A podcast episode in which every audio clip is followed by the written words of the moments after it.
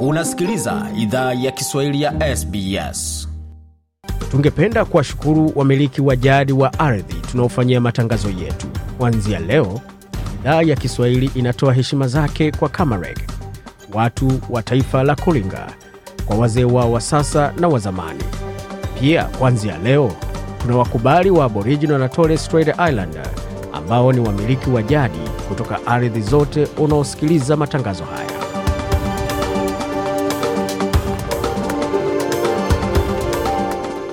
Jambo popote ulipo na karibu katika makala ya idhaa ya Kiswahili ya SBS ukiwa na migode migerano, tukuletea makala kutoka studio zetu za SBS na mtandaoni naone ambao ni sbs.com.au mkwa juu swahili. Hivi sasa ni saa 12 dakika moja kwa masaa mashariki ya Australia, sawia na saa tano dakika moja kwa masaa ya Afrika Mashariki, ambako kumepambazuka nchini Kenya siku moja baada ya tangazo la kuwa William Samoei Ruto daktari ndiye mt, rais mteule wa taifa hilo la Afrika Mashariki. Hata hivyo pamekuwa na changamoto ambazo zimeibuka pamoja na hili.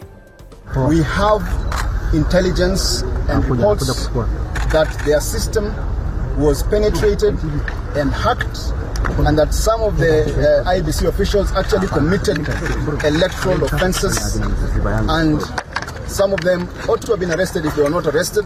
Hiyo ni kauli ya Saitabao Saitabao Ole Kinta, kwa mradhi Ole Kanchori, ambaye ni mjumbe mkuu wa mrengo wa Azimio, akizua malalamishi masaa machache kabla ya tangazo la mwenyekiti wa tume ya uchaguzi IEBC Wafula Chebukati, ambaye alisema kwamba I, Wafula Chebukati, chairperson of the Independent Electoral and Boundaries Commission, hereby declares that Ruto William Samoei has been duly elected as the president of the Republic of Kenya. Bwana Chebukati hapo akimtangaza rasmi kwamba Daktari William Samoei Ruto ndiye rais mteule wa Kenya baada ya zoezi la uchaguzi mkuu uliofanyika wiki moja iliyopita ama Jumanne iliyopita. Hata hivyo kumekuwa na rabsha iliyozuka kabla ya tangazo hilo, mengi zaidi ambayo tutazungumzia katika makala yajayo, lakini kwa sasa tupate muktasari wa habari, kisha tuletea mengine mengi zaidi kutoka studio zetu za SBS.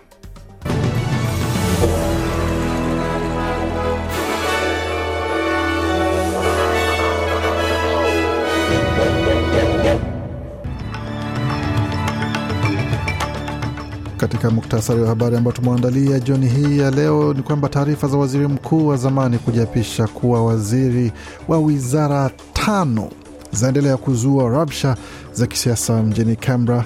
Vilevile katika taarifa za jimbo la New taarifa imetolewa kwamba hakuna waziri yeyote atakayeruhusiwa kuchukua wadhifa wote katika eneo la wizara aliyekuwa akisimamia miezi 18 baada ya, kuchu, ya kuwa ama kuondoka katika wizara hiyo.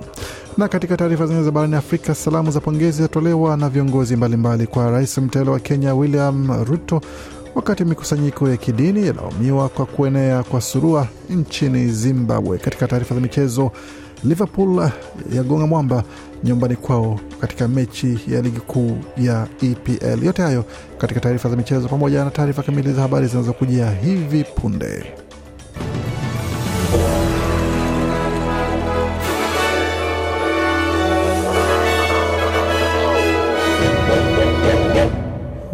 Waendelea kusikia idhaa Kiswahili ya SBS ukiwa na migode migerano, na hii hapa ni taarifa kamili ya habari kutoka studio zetu za SBS na mtandaoni anaonemba ni sbs.com.au mkwa juu swahili. Kwa sasa moja kwa moja katika taarifa ambazo tumewaandalia kutoka kule Canberra, katika makao makuu ya taifa, ambapo waziri mkuu Anthony Albanese amemshutumu mtangulizi wake Scott Morrison kwa kupotosha bunge kwa aliyewajibika kwa wazi, uh, waziri ama wizara kadhaa.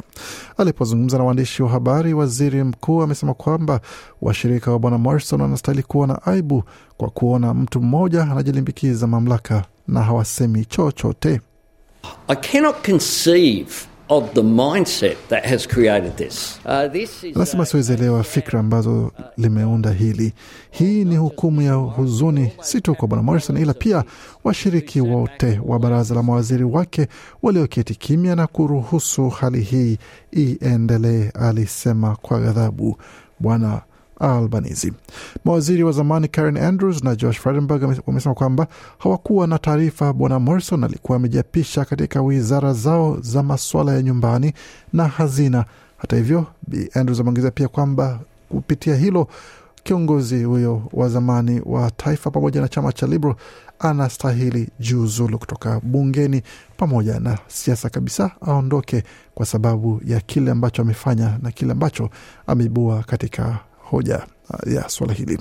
Tukigezea taarifa zingine ni kuhusiana na swala zima la uteuzi katika nyadhifa za umma hususan jimboni New South Wales ambapo imesema kwamba imesemekana kwamba hakuna waziri yeyote wa jimbo la New South Wales ambaye ataruhusiwa kuchukua kazi yoyote katika sekta ya umma miezi kumi na nane baada ya, ya kuondoka ofisini ama ya kuondoka serikalini.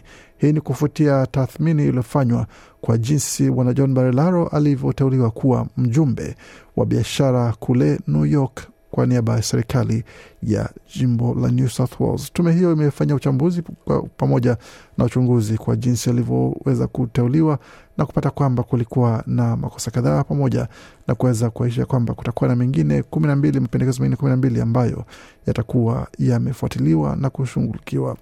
Katika kauli ama taarifa iliyotolewa na msemaji wa masuala ya hazina kwa upande wa upinzani wa jimbo la New South Wales, Daniel Muki alikuwa na kusema kuhusiana na mapendekezo kwamba ni hatua moja mbele na hatua moja chanya ya kuendelea kufanya uchunguzi pamoja na kuweza kuisha kwamba kunakuwa na imani inarejeshwa katika umma. Huyu hapa na maelezo zaidi.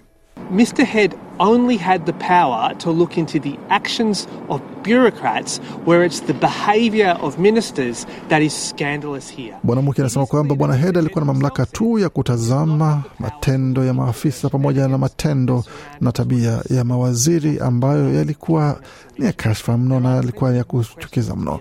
Ni wazi kwamba Bwana Head mwenyewe hana mamlaka yote ya kutazama zile shughuli ambazo zilifanywa na yale ambayo alifanya yanayozingira swala hili na ambayo hususan walioshughulika katika upande wa baraza la mawaziri la Septemba 27.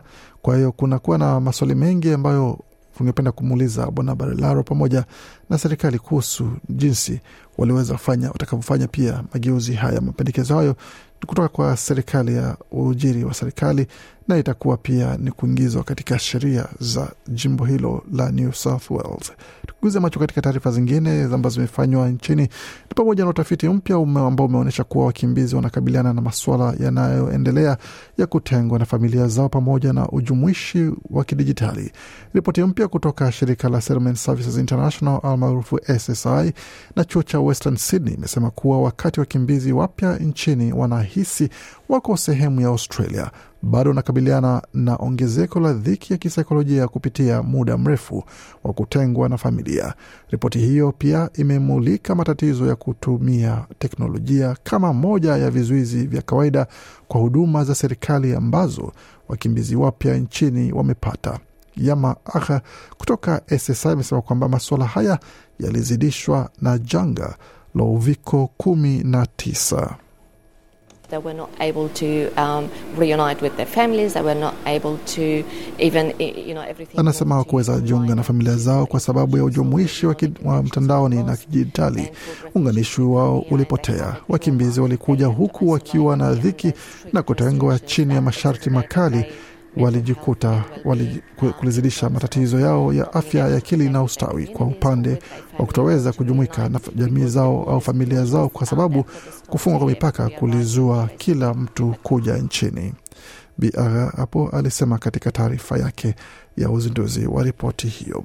Na katika taarifa zingine ambazo tumeandalia, tuelekea moja kwa moja katika sehemu hii ya ambapo taarifa za kimataifa tukianzia nchini Kenya ambapo risala za pongezi zimetolewa kwa rais mteule wa Kenya William Ruto ambaye ametangazwa mshindi wa kinyang'anyiro kilichokuwa na ushindani mkali sana cha urais wa Kenya. Risala hizo ni pamoja na kutoka kwa rais Emerson Mnangagwa wa Zimbabwe ambaye alikuwa kati ya viongozi wa kwanza kutuma salamu za pongezi kwa rais huyo mteule.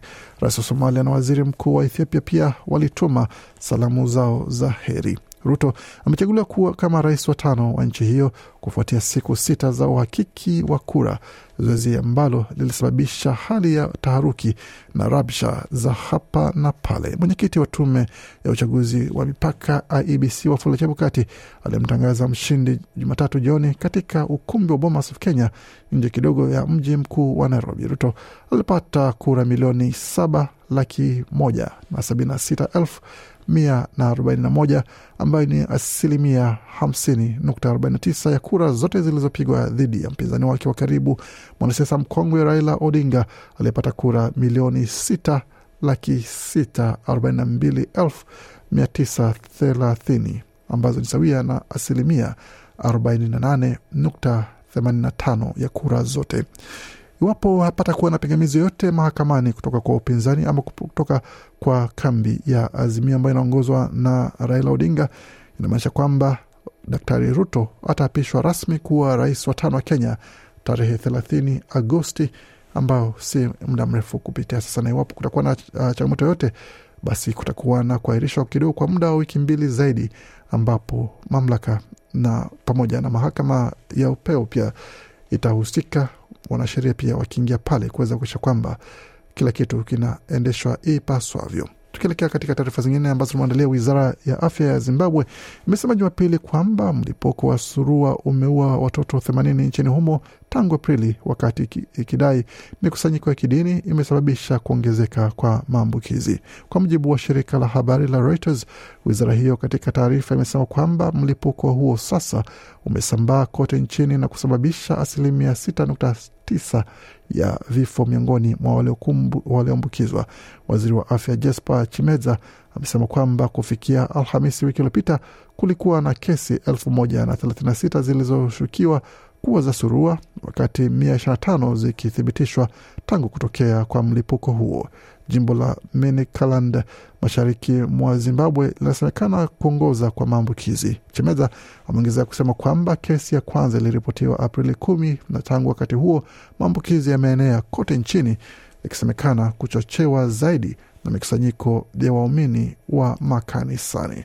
Endelee kwamba utapata rehema pamoja na kuweza kupata suluhu hivi karibuni. Tukimaliza taarifa hizi kule Liberia, ambako wizara ya fedha ya Marekani Jumatatu imesema kwamba Marekani imewekeza imeweka vikazo kwa maafisa watatu wa serikali ya Liberia, akiwemo kiongozi wa utawala kwenye serikali ya Rais George Weah. Hatua hiyo ni kutokana na kile walichosema ni ubadhirifu wa mali ya umma ikichukuliwa dhidi ya mkuu wa utawala Nathaniel Magill, mwendesha mashitaka mkuu Seima Serenius Sefas na Bill Twehe ambaye ni mkuu wa idara ya kitaifa ya bandari. Naibu waziri wa fedha anayeshughulikia na masuala ya ugaidi na ujasusi wa kifedha hapo Marekani, Brian Nelson amesema kwamba maafisa hao wamehujumu demokrasia ya Liberia kupitia ufisadi ili wajinufaishe wenyewe. Nelson ameongeza kusema kwamba hatua hiyo ni ushahidi tosha kwamba Marekani itaendelea kuunga mkono watu wa Liberia wakati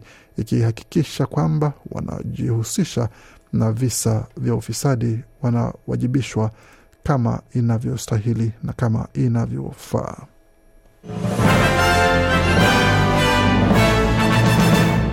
Waendelea kusikia idhaa Kiswahili ya SBS ukiwa na migode migerano, tukiendelea yale ambayo tumeandalia kwa sasa. Tuelekea moja kwa moja katika ulimwengu wa michezo. Tuanzie kwa upande wa mchezo wa NRL kwa sasa, ambapo timu ama kiongozi wa mchezo wa NRL kwa upande wa timu ya Newcastle Knights Peter Power amesema kwamba maswala ya nje ya uwanja yanaendelea kuhujumu timu hiyo na klabu hiyo, wakati kunakuwa na pia na janga la uongozi, ambapo kwa upande wa timu ama kwa upande wa wachezaji hao. Akizungumza na waandishi wa habari, Bwana Power alikuwa na haya kusema. There has been a lack of leadership around the playing group.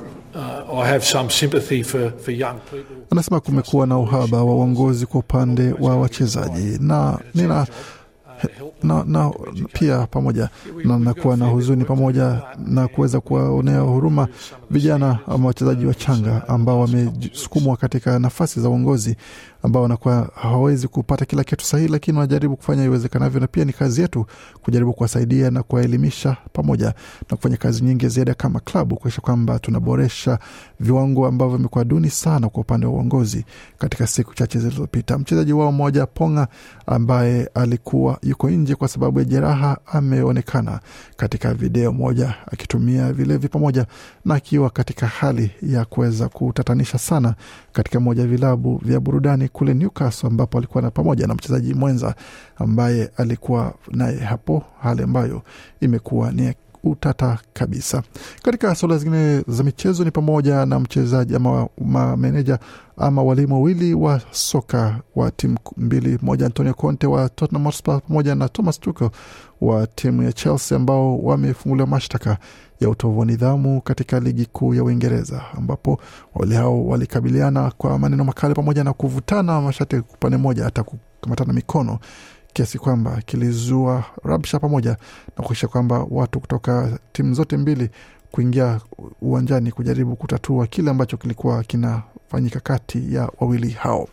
Pamoja na mengine katika soka, tukisalia kule Uingereza ni pamoja na timu ya timu ya Liverpool ambao walikuwa katika nafasi ya pili msimu uliopita, lakini kwa sasa wanajipata hali ngumu sana kwa upande wa mechi ambazo wamecheza, ikiwa ni mechi ya kwanza kufungua msimu, ambapo kwa mradhi, mechi ya pili ya kufungua msimu walipokutana na timu ya Crystal Palace ambao kwa muda mrefu imekuwa mwiba kwa timu ya Liverpool ambao walitoka sare ya kufungana goli moja moja pamoja na nyota wao ambaye pia ni kutoka kule Uruguay Nunes, Darwin Nunes kupigwa kadi nyekundu kwa kumgonga kichwa mchezaji ama mlinzi wa timu ya Crystal Palace.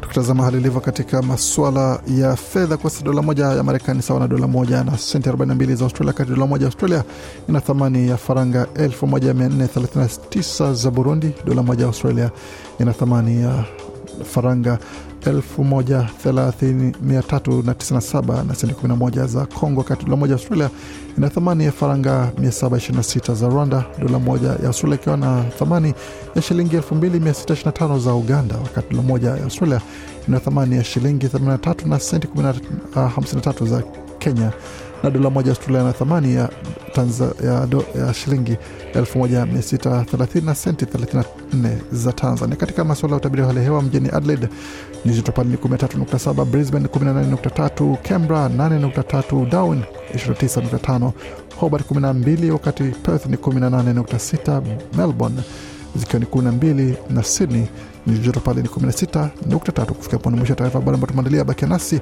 kwa makala mengine manakuja kutoka studio zetu za SBS Radio.